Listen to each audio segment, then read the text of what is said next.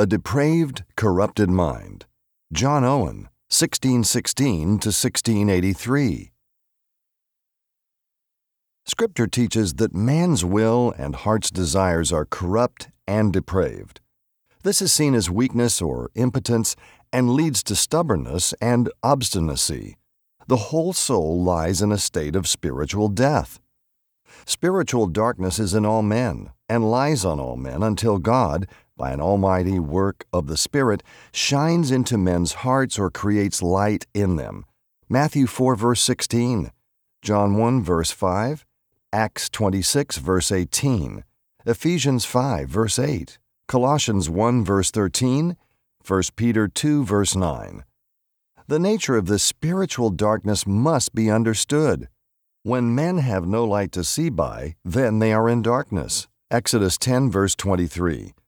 Blind men are in darkness either by birth or by illness or accident. Psalm 69, verse 23, Genesis 19, verse 11, Acts 13, verse 11. A spiritually blind man is in spiritual darkness and is ignorant of spiritual things. There is an outward darkness on men and an inward darkness in men. Outward darkness is when men do not have that light by which they are enabled to see. So, outward spiritual darkness is upon men when there is nothing to enlighten them about God and spiritual things. Matthew 4, verse 16, Psalm 119, verse 105, Psalm 19, verses 1 through 4 and 8. 2 Peter 1, verse 19, Romans 10, verses 15 and 18. It is the work of the Holy Spirit to remove this darkness by sending the light of the gospel. Acts 13, verses 2 and 4, and chapter 16, verses 6 through 10. Psalm 147, verses 19 and 20. On the other hand, inward darkness arises from the natural depravity and corruption of the minds of men concerning spiritual things. Man's mind is depraved and corrupted in things that are natural, civil, political, and moral, as well as in things that are spiritual, heavenly, and evangelical. This depravity is often held back from having its full effects by the common grace of the Holy Spirit. So, man's mind being darkened, he is unable to see, receive, understand, or believe to the saving of his soul. Spiritual things, or the mysteries of the gospel, cannot bring salvation without the Holy Spirit first creating within the soul a new light by which they can see and receive those things. However brilliant the mind may be, and however brilliant the preaching and presentation of the gospel might be, yet without the Holy Spirit creating this light in them, they cannot receive, understand, and agree with the truths preached, and so will not be led to salvation. Ephesians 4 verses 17 and 18. So the unregenerate walk in the vanity, futility of their mind. Ephesians 4, verse 17. The natural inclination of the unregenerate mind is to seek those things that cannot satisfy. Genesis 6, verse 5. It is an unstable mind. Proverbs 7, verses 11 and 12. The unregenerate understanding is darkened and cannot judge things properly. John 1, verse 5. The unregenerate heart is blind. In Scripture, the heart includes the will also. Light is received by the mind, applied by the understanding, and used by the heart. If therefore the light that is in thee be darkness, said Jesus, how great is that darkness? Matthew 6, verse 23. There are three things that arise from the natural futility of the mind in its depraved condition found among believers. Firstly, it makes the believer waver and to be unstable and fickle in the holy duties of meditation, prayer, and hearing the Word. The mind wanders and is distracted by many worldly thoughts. Secondly, this instability is the cause of backsliding in believers, leading them to conform to the world and its habits and customs, which are vain and foolish. And thirdly, this futility of the mind deceives believers into providing for the flesh and the lusts of the flesh. It can and often does lead to self indulgence. To win the victory over this corrupt and futile mind, we must fix our minds and desires on spiritual things shown us by the Holy Spirit. But in fixing our minds on spiritual things, we must watch that the mind does not slip back into vain, foolish, and unprofitable thoughts and ideas. We must get into the habit of meditating on holy, spiritual things. Colossians 3, verse 2. We must be humbled as we realize how foolish and futile our minds are left to themselves. The unregenerate mind is perverse and depraved, so men are alienated from the life of God through the ignorance that is in them. Ephesians 4, verse 18. This alienation from the life of God is because their minds are sinful and depraved. Colossians 1, verse 21. The life of God from which men are alienated is the life that God requires of us so that we may please Him here and enjoy Him hereafter. Romans 1, verse 17. Galatians 2, verse 20, Romans 6 and 7. It is the life that God works in us spiritually by His grace. Ephesians 2, verses 1 and 5. Philippians 2, verse 13. It is the life by which we live to God. Romans 6 and 7. God is the supreme goal of that life, as He is also the creator of that life. Through this life, we seek to do all things to the glory of God. Romans 14, verses 7 and 8.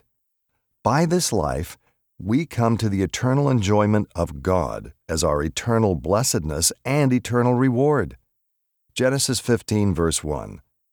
The life of God is that life by which God lives in us by His Spirit through Jesus Christ. Galatians 2, verse 20. Colossians 3, verse 3. It is that life whose fruits are holiness and spiritual, evangelical obedience. Romans 6, verse 22, Philippians 1, verse 11. And this life of God never dies because it is eternal. John 17, verse 3.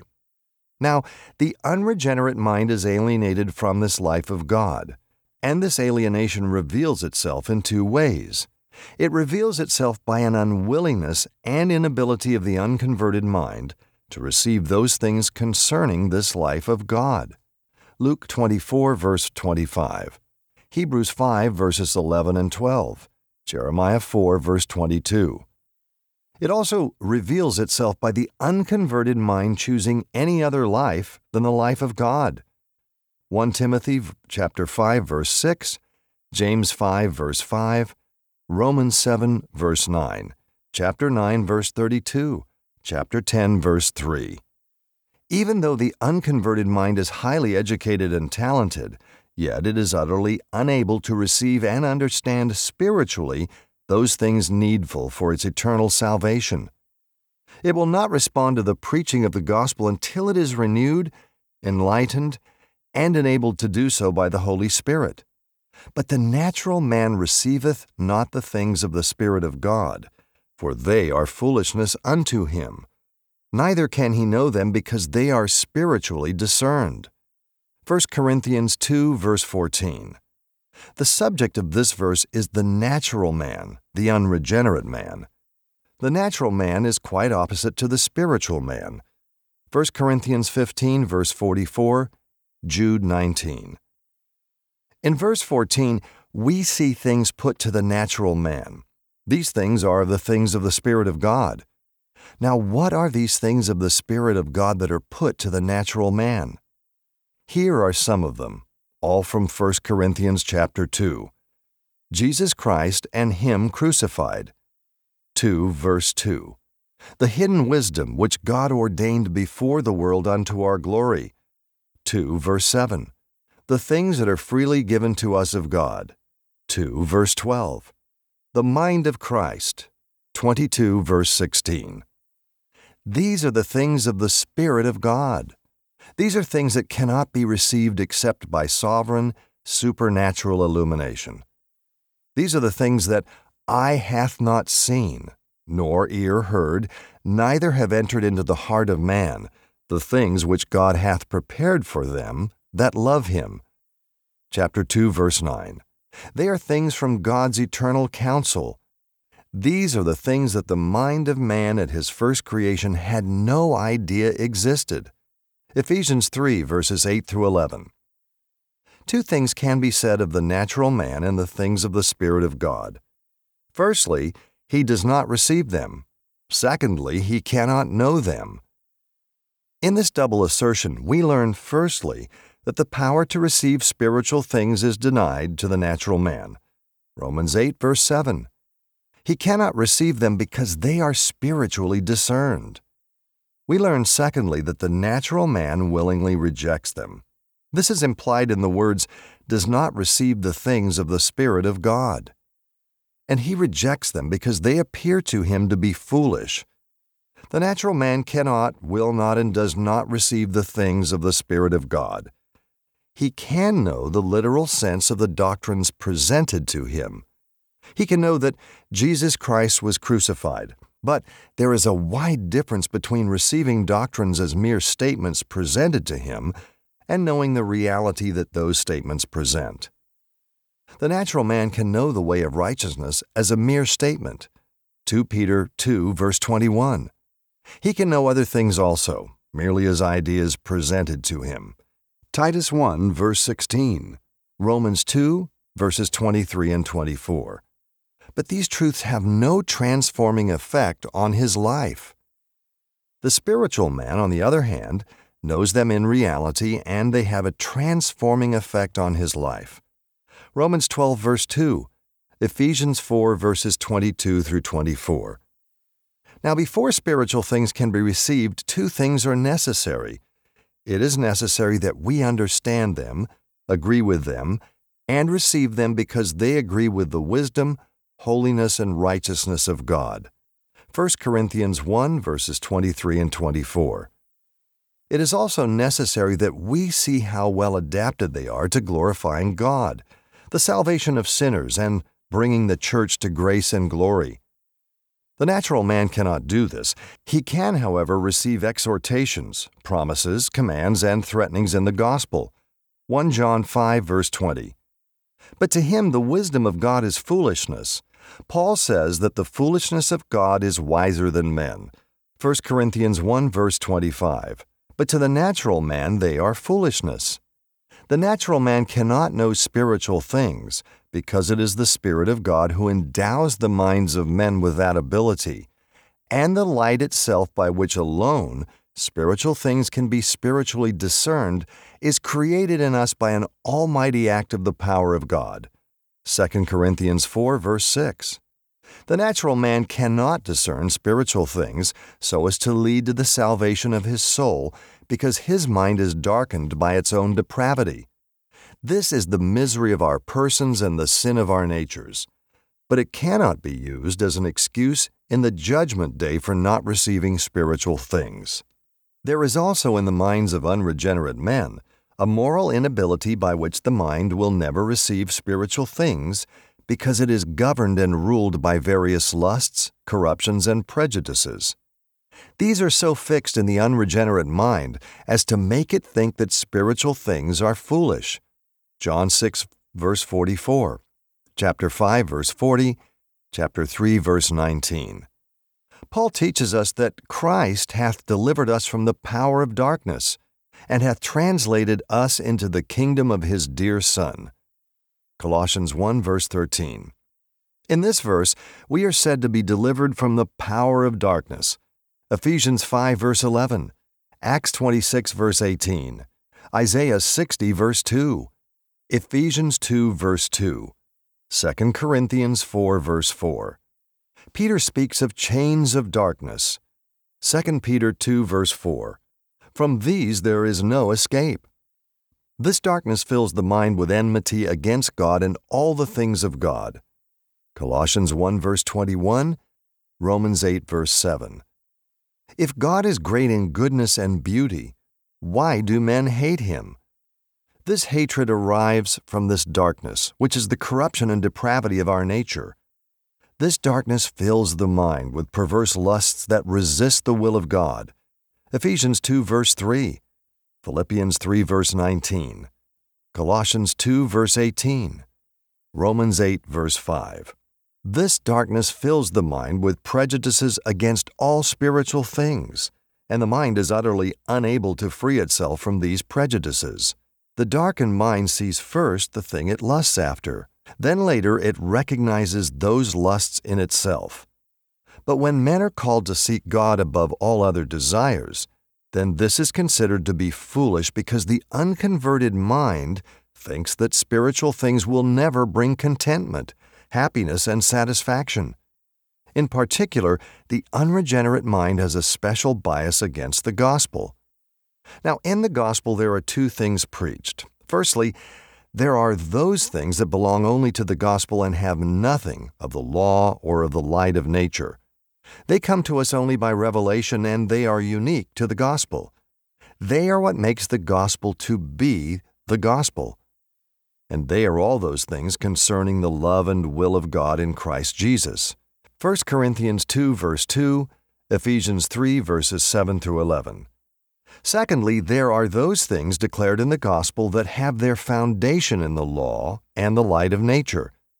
These are all the moral duties. These moral duties are in some measure known apart from the gospel. Romans 1 verse 19, chapter 2 verses 14 through 15. There is on all men an obligation to obey these moral laws according to the light they have been given. Now, it is in this state that the gospel adds two things to the minds of men. Firstly, it shows the right way to obey. It shows that obedience can arise only from a regenerate heart that is no longer at enmity with God. It also shows that the whole purpose of obedience is to bring glory to God. It shows that we cannot obey until we have been reconciled to God through Jesus Christ. All these things put moral duties in a new framework, the framework of the gospel. Secondly, by giving us His Spirit, God strengthens and enables us to obey according to the gospel framework. The gospel declares to us things that make gospel obedience to be gospel obedience and not legal obedience. 1 Corinthians 15, verse 3, Romans 6, verse 17, Galatians 4, verse 19, Titus 2, verse 11 and 12, 1 Corinthians 13, verse 11, 2 Corinthians 3, verse 18. First, the gospel teaches the mysteries of the faith and lays them down as the foundation of faith and obedience. Second, the gospel then grafts all duties of moral obedience onto this tree of faith in Jesus Christ. This is what Paul does in his epistles. He begins by teaching the mysteries of the Christian faith. Then, on the basis of these mysteries and wonders of the gospel that has brought us to the grace and mercy of God, he teaches that out of gratitude, we should seek to please Him who so loved us by obeying Him. So, while the mind of man remains unregenerate, there is no hope for the soul coming out of darkness into the light of the glorious gospel of Christ. Conclusion The mind in the state of nature is so depraved and corrupted that it is not able to understand, receive, and embrace spiritual things. Therefore, while the mind remains unregenerate, the soul cannot and will not receive Christ for salvation, nor can it be made holy and fit for heaven. The heart and will cannot act independently of the mind. The will is not free to act on its own. The eye is the natural light of the body. By means of the eye, the body is led safely round dangerous obstacles and so is kept from hurting itself. But if the eye is blind, or it is surrounded by darkness and so cannot see, then the body has no idea where it is going and will inevitably bump into objects or trip over obstacles. What the eye is to the body, the mind is to the soul.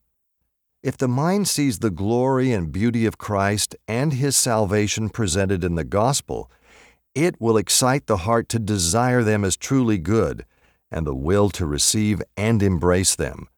But if the mind is ignorant of the gospel, or is blinded by prejudice, then the heart will not be roused to desire Christ, nor the will be urged to embrace him.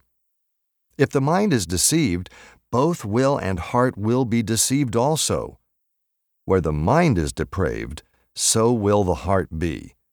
Romans 1 verses 28 through 32, 1 Timothy 2 verse 14, Hebrews 3 verse 12 and 13, 2 Corinthians 11 verse 3.